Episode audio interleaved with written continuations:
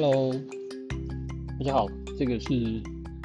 这个月底倒数第二天的这个零股投资。那因为这个所谓这个无功不受禄哦，这个呃前两天呢，这个有人这个呃请我一定要这个赶快 update 一下最近市场的状况，因为市场真的跌翻了。那然后这个只要是人在江湖哦，这个没有不受伤的。哦那所以这个。虽然讲归讲哦，但是，呃，只要人活在这个世界上哦，那只要钱哦放在这个资本市场里面哦，每个人都是受伤。所以 讲这件事情呢，只是说我跟大家都在同一条船上哦，那所以这个这个还要再想一下怎么做。那不过既然这个呃就无功不受禄哦，那有人呃拿拿人嘴软哦，那所以我就赶快来这个 update 一下这个最近的状况，那也帮我检视一下第三季到第四季。那乃至于到明年哦，整个市场的状况。那其实前面废话讲了一分钟，好，那先从比较轻松的话题开始讲哦。那其实最轻松的事情呢，就是市场喋喋不休哦。这个最近的状况就是差到不行哦。这个也不知道是到底这个市场是发生什么事情了。那不过我想这件事情就是印证了整个经济在走弱，那只是走弱的状况其实会比大家想的要差很多。那呃，回顾到这个一九七零、一九八零年代的通膨往上这个急升哦，那整个央行哦做一个很激烈的压抑的动作。那这一次大家一开始可能也不认为会有这么严重的情况，那我自己本身也认为还好。那直到整个呃，殖利率哦，其实从一九八零年代以来的下降趋势轨被突破之后，呃，想法上我可能会需要做一点调整哦，但是 就整个。整个过去的趋势上是不是就会因此呃很长期做的改变？我觉得也是在观察。那不过就是呃几个重点哦，第一个就是利率哦，就是资金的成本哦，其实是越来越贵。那这次越来越贵的原因，其实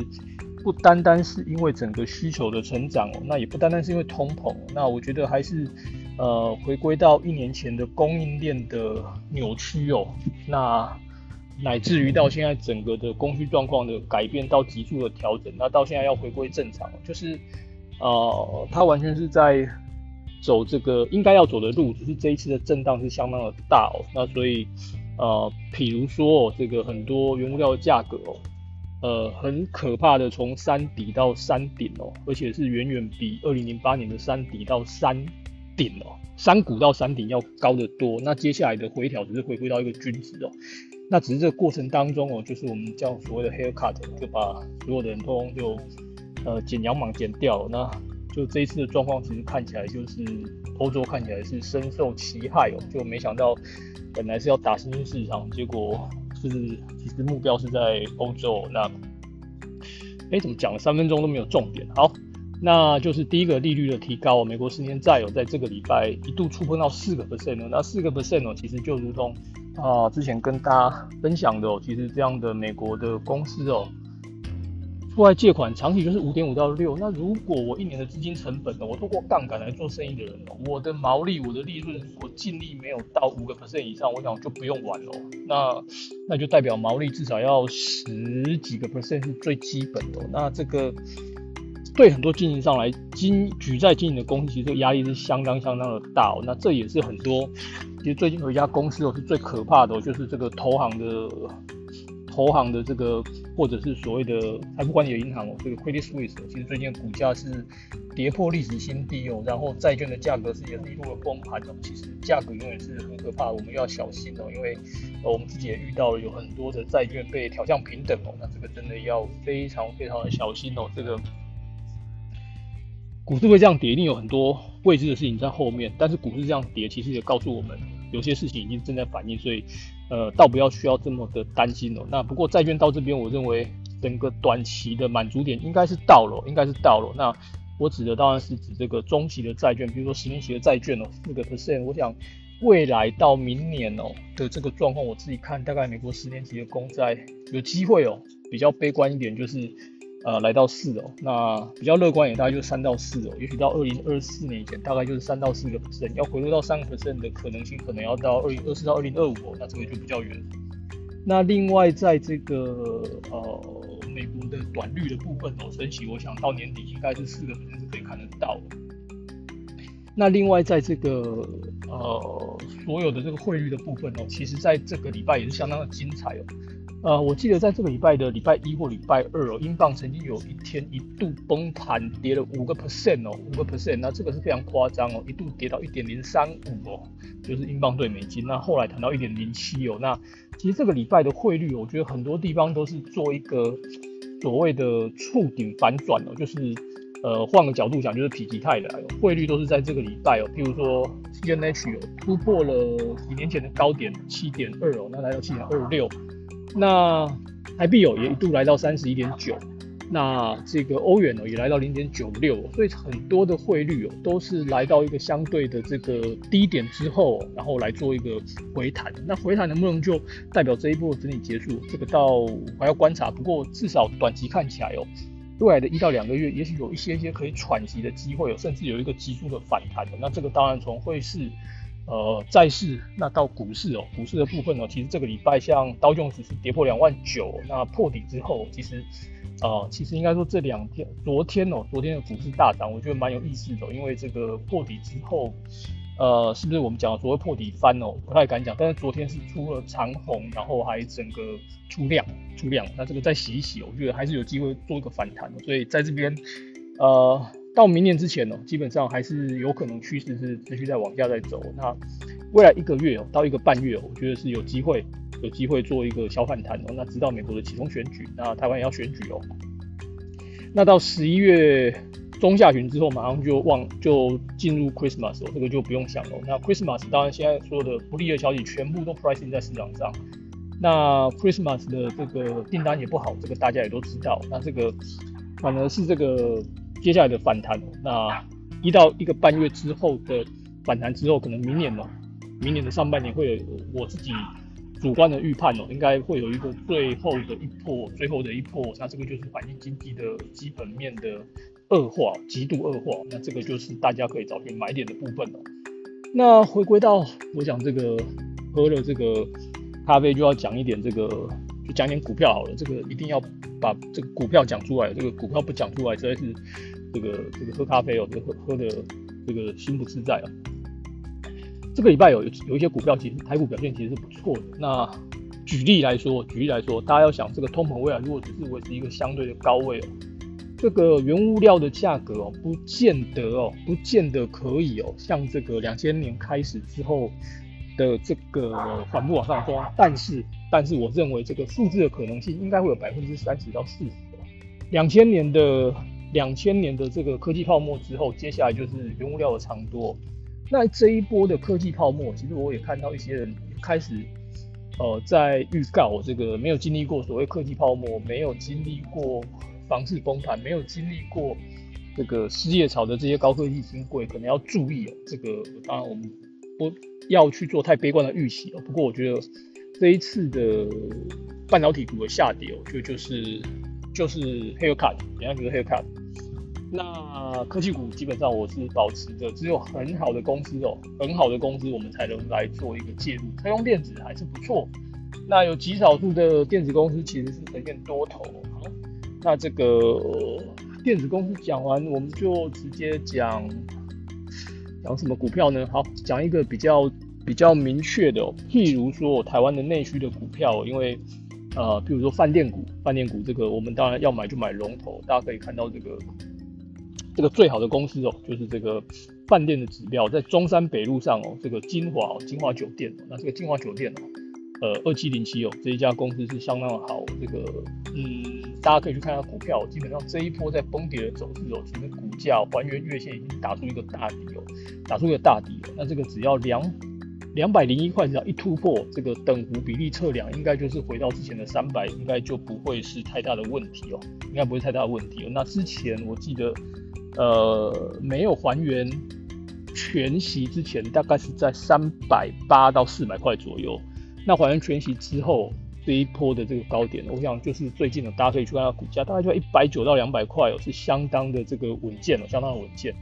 那之前讲到内需股，除了它之外，我觉得另外一张股票大家也可以注意哦，叫做这个最好吃的这个泰式料理哦，泰式料理哦。那这个泰式料理就只有一家哦，就上市的，那叫做瓦城哦，瓦城。那瓦城是做什么的？这个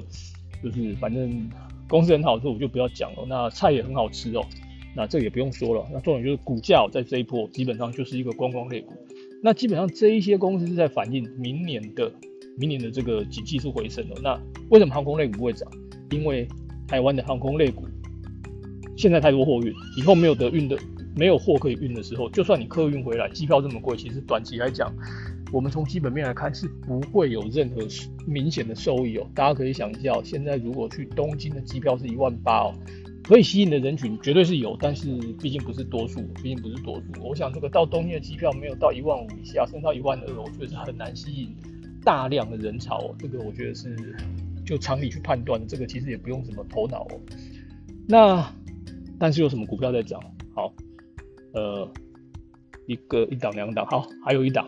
就是大家如果喜欢吃寿司的，大家一定要注意哦。其实这一波台湾的内需类股涨得很强哦。今天有一档股票创新高，那当然这个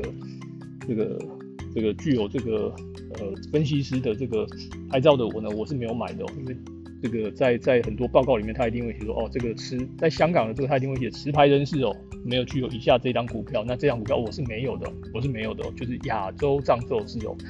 今天差一点点就涨停了，差一点就涨停了。那为什么会涨停呢？其实理由很简单哦，它就是因为整个的这个内需有即将起来了。亚洲上说是现在的 EPS 应该，如果今年应该是不到三块到四块哦。但是大家去可以看一下这个藏寿司的这个呃这个人潮，还有像这个如果大家有在吃寿司哦，像这个寿司党哇，这个每次排队都排到翻掉。那藏寿司也不用讲，所以这个这个趋势是很明显的，所以。这个在这样的股票，我其实明年有没有股票会涨？会涨。那原物料股，好，今天再加码最后一档原物料股，其实有一档股票也沉寂很久。呃，在上上个礼拜哦，其实股价一度一度哦来到这个一年来的新高哦，那也是打一个圆弧底。那这个就是呃这个轮胎的振兴振兴轮胎有代号二一零五，那这大家有兴趣可以去看一下它的股价。那基本上这个股价就是非常的牛皮。那因为已经出量了，那这个有机会要做中长期布局的人哦，不嫌无聊的哦，其实这个股票是不错的。好，那今天讲了四档股票，那讲了这么多，全世界的市场，我这边简单来讲，就再来 recap 一下。第一个债券到这边，我认为短中期应该是满足了，长期趋势虽然被突破，但是因为整个科技的进步哦，会让整个的这个呃整个的这个利率哦到一个程度，就集团到一个程度，还是会往下。走，但是它也不会太往下幅度不会太多，因为这个这一次是因为人口结构的改变导致于